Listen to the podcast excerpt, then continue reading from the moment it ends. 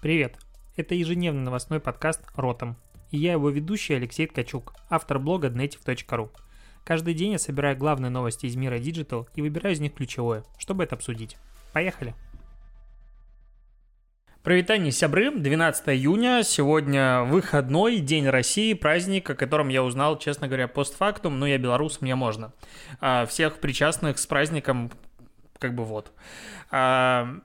Грустно, что сегодня выходные, потому что сегодня выходной, завтра выходной, послезавтра выходной. Во-первых, три дня все отдыхают, а я люблю, когда все работают, когда я типа тоже работаю. С одной стороны, с другой стороны, будет мало новостей, поэтому будем обсуждать прошлонедельные новости.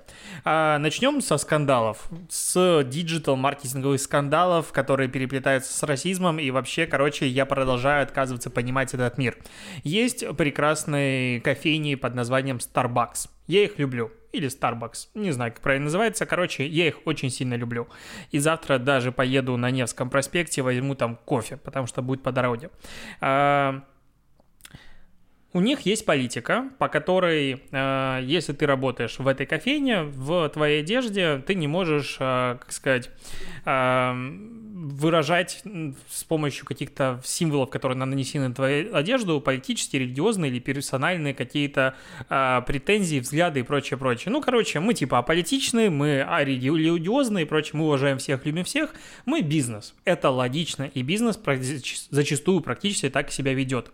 Но э, этот бизнес и эти правила работают до одного момента, до момента, пока э, всеобщее, ну не то что помешательство, а начинается движение массовое, оно подхватывает все как цунами и несет. И это сейчас в западном мире э, такое движение, это Black Lives Matter, а, соответственно, BLT, короче, что черные жизни также важны.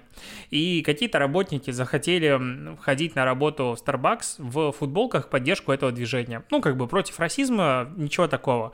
Но, опять-таки, это идет в разрез с очень простой политикой компании, которая говорит о том, что, чуваки, мы аполитичны, и мы не выражаем никаких взглядов на своем рабочем месте.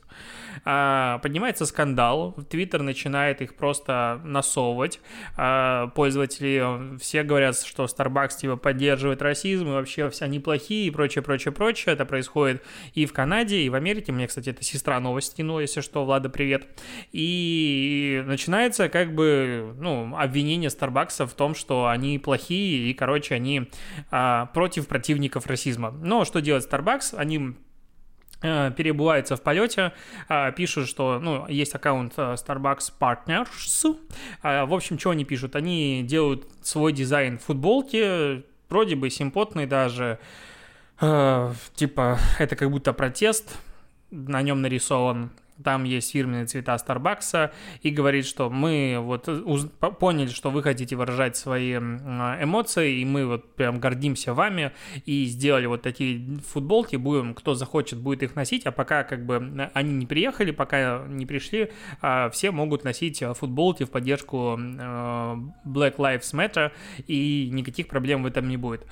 Ну, как бы классика, что я хочу сказать. Сейчас это ну, наверняка люди, которые там на самом деле, которые занимаются борьбой за права вообще в принципе людей и вот это все такое, правозащитники, они скажут, что в моменте, когда решаются какие-то серьезные проблемы, перегиб с какой-то из сторон, которая до этого была ущемлена, является нормальной, потому что иначе ты не можешь вы, выправить баланс. А, допустим, таким образом объясняли э, небольшие, скажем так, перегибы во время истории с МИТУ, и в принципе, когда когда там сейчас э, феминистки очень активно себя проявляют, это таким, таким же объясняется поводом.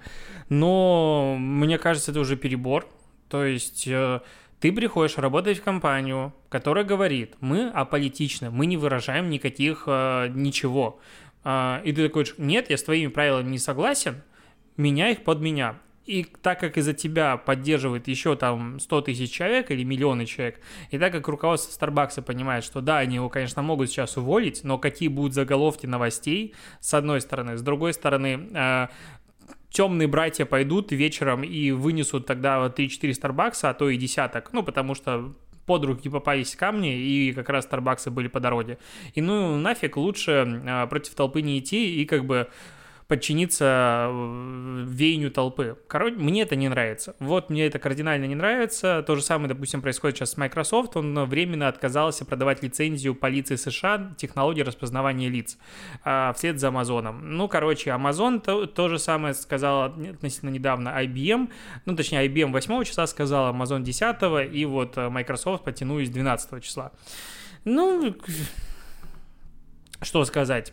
Сейчас они получают поэтические себе очки, а, даже не поэтические, а общественные очки, потому что а, для больших крупных IT-компаний очень, по сути, важно, а, чтобы люди их любили, потому что когда люди начнут понимать, чем является условный Microsoft или Google в понимании вообще их власти, то, возможно, станет страшно и как бы люди захотят, чтобы эти компании развалились и на разные маленькие части. А про Facebook коротко.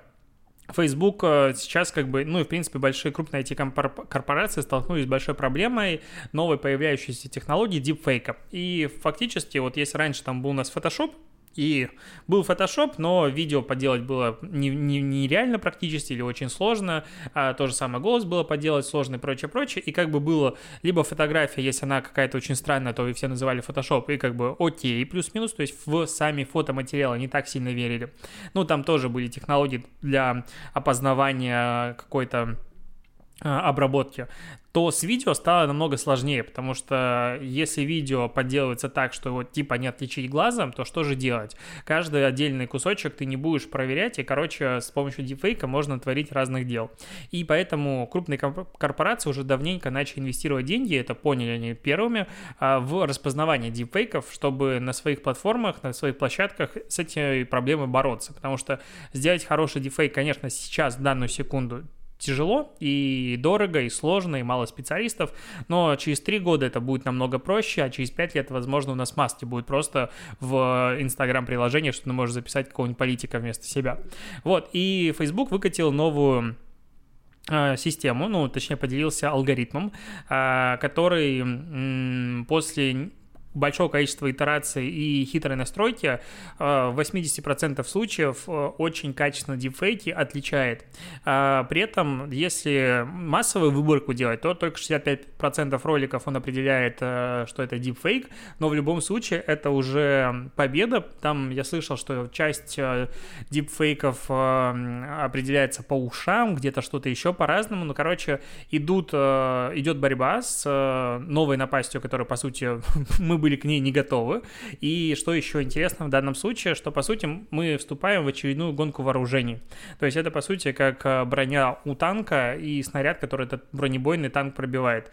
То есть сначала там появляются кумулятивные снаряды, потом появляется активная броня и так далее. И, короче, каждый совершает какой-то прорыв, и на него э, защитная технология отвечает какой-то новой инновации. И так продолжается бесконечно. А, поэтому дипфейки точно не будут побеждены никогда, они будут развиваться все сильнее и в какой-то момент человеческий глаз и мозг ну, перестанет понимать, где реальность, а где нет, и ну, придется доверять алгоритмам. А, будет, не знаю, у каждого специальный приборчик, типа распознать ложь, и он будет определять. И причем у Гугла будет одна ложь, у Фейсбука другая ложь, а у Apple третья. Какой прекрасный, дивный мир свободы и свободы голоса нас ждет впереди. Ужас, просто ужас. Не хочу жить впереди. Кстати, про, ну, не то что свободу, а, в принципе, странная история.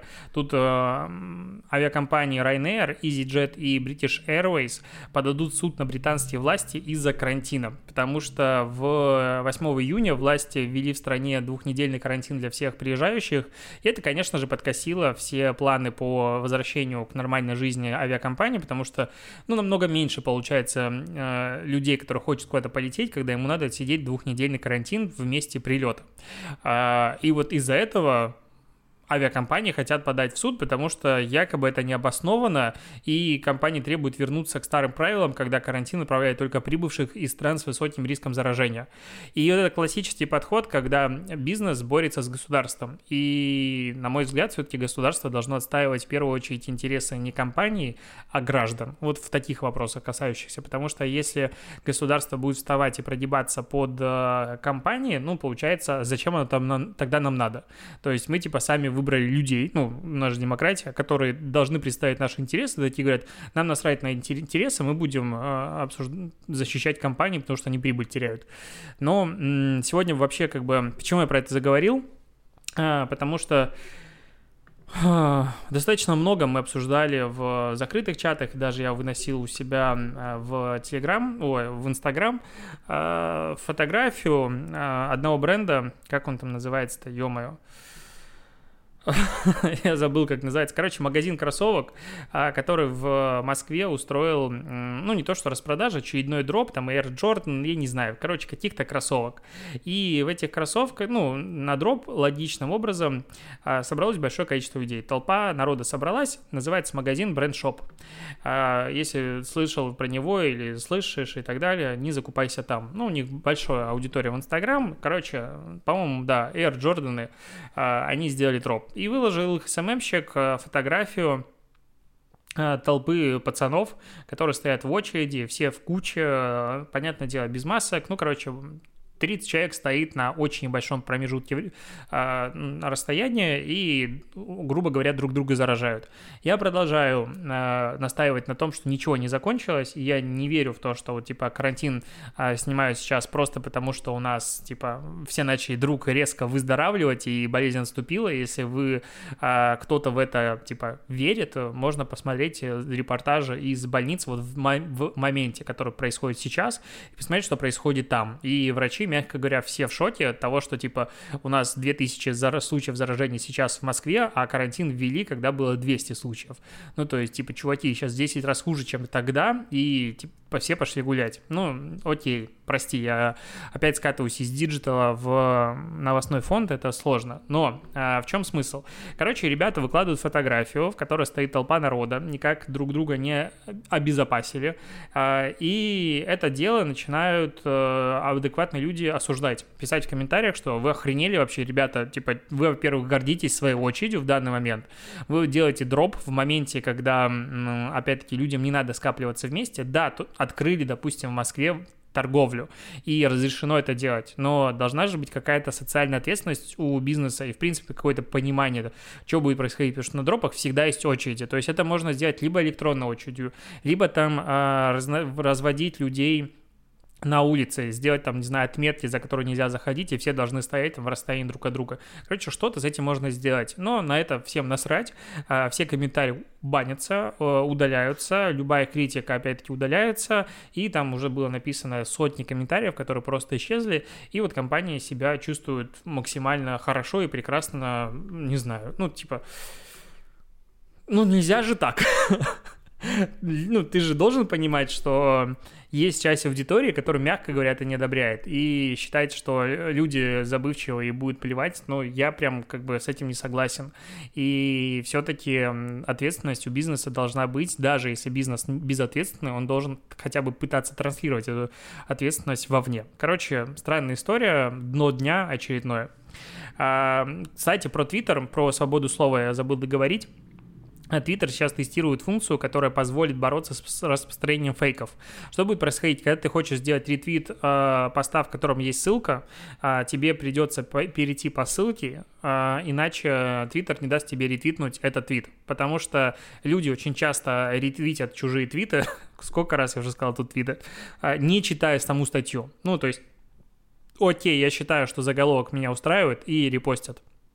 Заголовки часто врут, заголовки, в принципе, очень странные штуки. Мне тут э, один товарищ, э, ну как товарищ, читатель э, ответил на мою рубрику «Дно дня» про очередь, что это все, ну, заговор и вообще истерия, прочее, прочее. И вот, типа, скинул картиночку, я, я не знаю, откуда он, с, паблика какого-то взял, что ВОЗ доказала, что э, люди, у которых нет симп- симптомов, они, типа, у них есть коронавирус, но симптомов нет, бессимптомники, вот. Они не заражают других людей коронавирусом. И, типа, давно пора из этого выйти. Я думаю, ну окей, возможно, я не прав, и стоит перестать бояться. За одну секунду я нахожу источник этой новости э, и понимаю, что там в самой статье написано абсолютно другое, что ВОЗ продолжает исследовать исследовать заражение бессимптомное, и что такое происходит то ли в 60, то ли в 40% случаев, я, к сожалению, точную цифру не запомнил.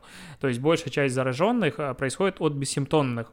И люди просто верят, типа, любой картинке, любой фигне. Это плохо, это ужасно. Мне казалось, в 2020 году, ну и, в принципе, люди современные в интернете, которые, типа, живут, они должны уметь фильтровать информацию. И здесь еще хочется что обсудить. А, выпуск новый, ну, такой, это спецпроект «Редакция», а, на YouTube вышел про а, катастрофу, как это называется, в общем, разлив э, топлива дизельного. 21 тысяча тонн вылилось из хранилища в Норильске, это хранилище Норникеле было. И поехал туда не сам Пиваров, а его команда, это как бы новый формат, когда они становятся уже, по сути, телеканалом, который может отправить там какую-то съемочную группу, осветить одну из историй, не отвлекаясь от основной сюжетной линии. Молодцы, классно.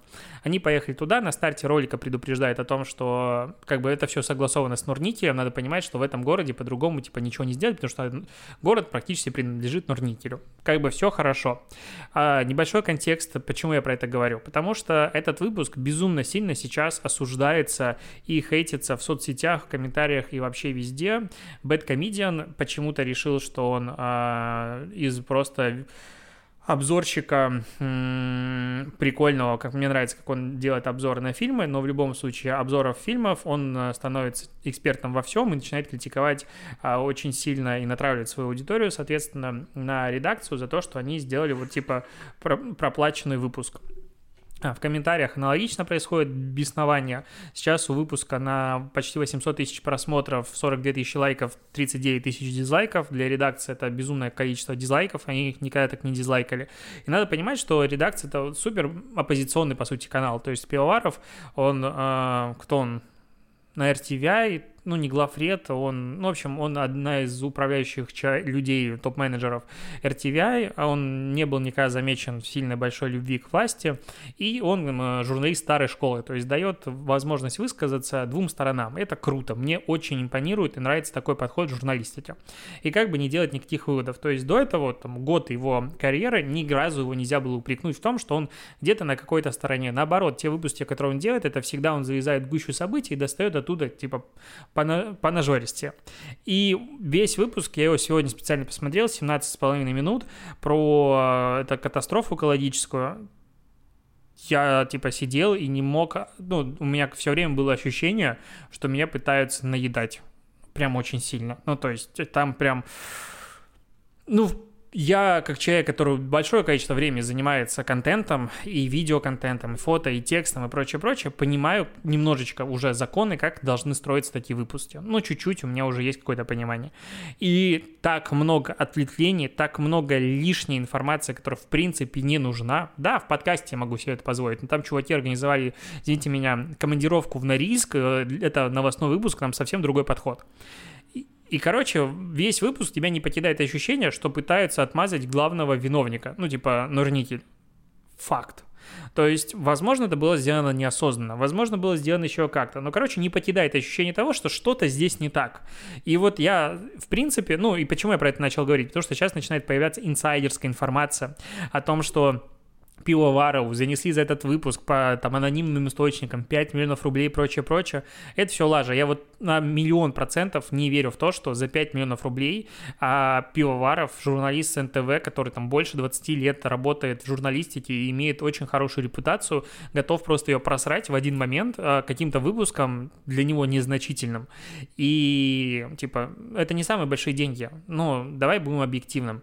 А, количество его интеграции и месячный бюджет этого этого канала, ну, скорее всего, плюс-минус сопоставимы с этой суммой. Ну, там 5 миллионов рублей в месяц, ну, плюс-минус где-то так. Да даже если нет, чуть больше или меньше, не суть.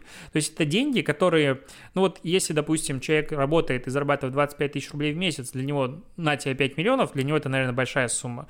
Для журналиста с федерального канала, за главные передачи и так далее, это не самые большие деньги. И, соответственно, за такую сумму свою задницу продавать вот так палевно никто бы не стал.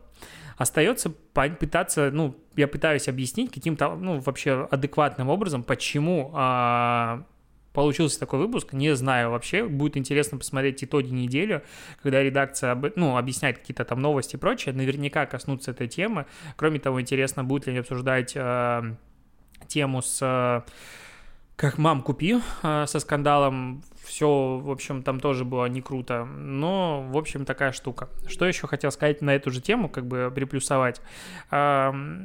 ночью была презентация, какую, PlayStation. И я сделал короткий кейс э, по тому, как у Вилса в конкурсе набиралась аудитория.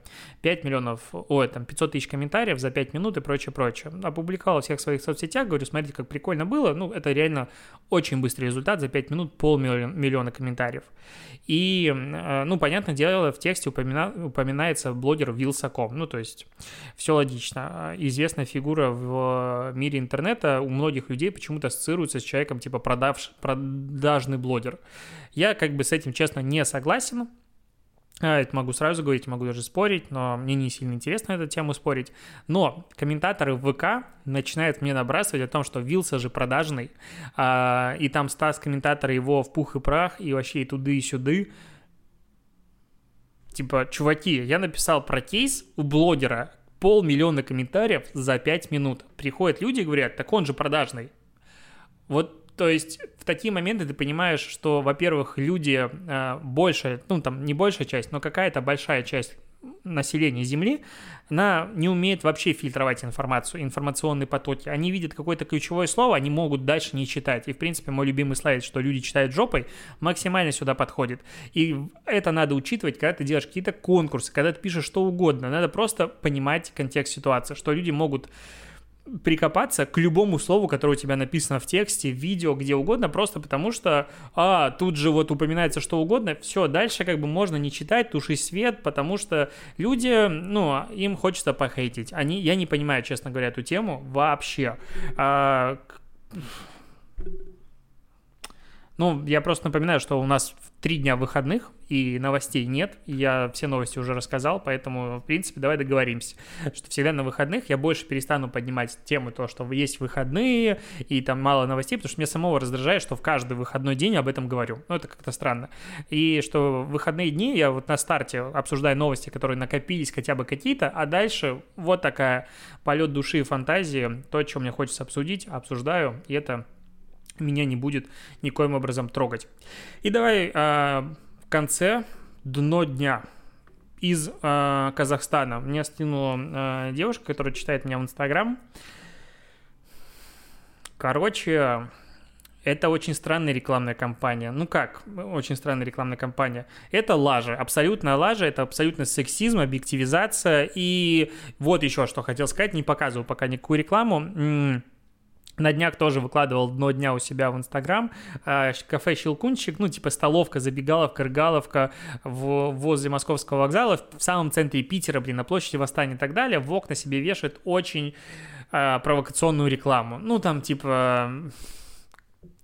Блин, даже это проговорить не хочу. Короче, убогую, ужасную сексистскую рекламу про пельмешки и прочее-прочее, и там у кого чего встает и прочее. И часть людей, вот часть людей, которая является моей целевой аудиторией, которых я таргетирую, которые вот типа приходят на умный СММ и так далее, пишут, а что здесь не так? Ну смешно же, ну прикольно. Но мне реально там человек 10 написало суммарно, что ну смешно же, и ты думаешь, м-м, что-то здесь ну, вот прям как бы плохо. И вот, возможно, это, именно эти люди э, сделали ту рекламу, про которую сейчас мы будем говорить. В общем, что это за реклама? Э, 4 или там 5, ну не суть важно, визуалов, э, ключевых визуалов, K-Visual, в которых э, ярко накрашенные девушки, или это одна девушка, это разные девушки, у них разный цвет волос, и один парень пьют воду. И вот пока все звучит нормально. Они обнажены, ну, то есть не видно, насколько они обнажены, но где-то видно плечи девушки и э, чуть ниже, и там ничего нет. Ну, как бы, окей, голые люди пьют воду, хорошо. Как они это пьют? Вот как ты пьешь воду? Я пью воду формата взял и выпил. У меня не выливается ничего изо рта. А здесь это люди из рекламы, как их называют, э, телемагазина, которые не помнят, где у них рот. И мужчины думают о том, что рот у них где-то в, на уровне лба, и вот в переносицу себе выливают воду и очень этому радуются. И пишет, что вода освежает. Ну, видимо, именно эту воду надо только выливать на себя пить нельзя. Это странный вообще подход и бренд сейфти. Но девушки пьют воду пониже. То есть девушки пьют воду. Одна выливает себе просто на губы и смотрит в камеру. Вторая в приоткрытый рот выливает воду и опять-таки все выливается. Третья высунула аж язычок и опять-таки...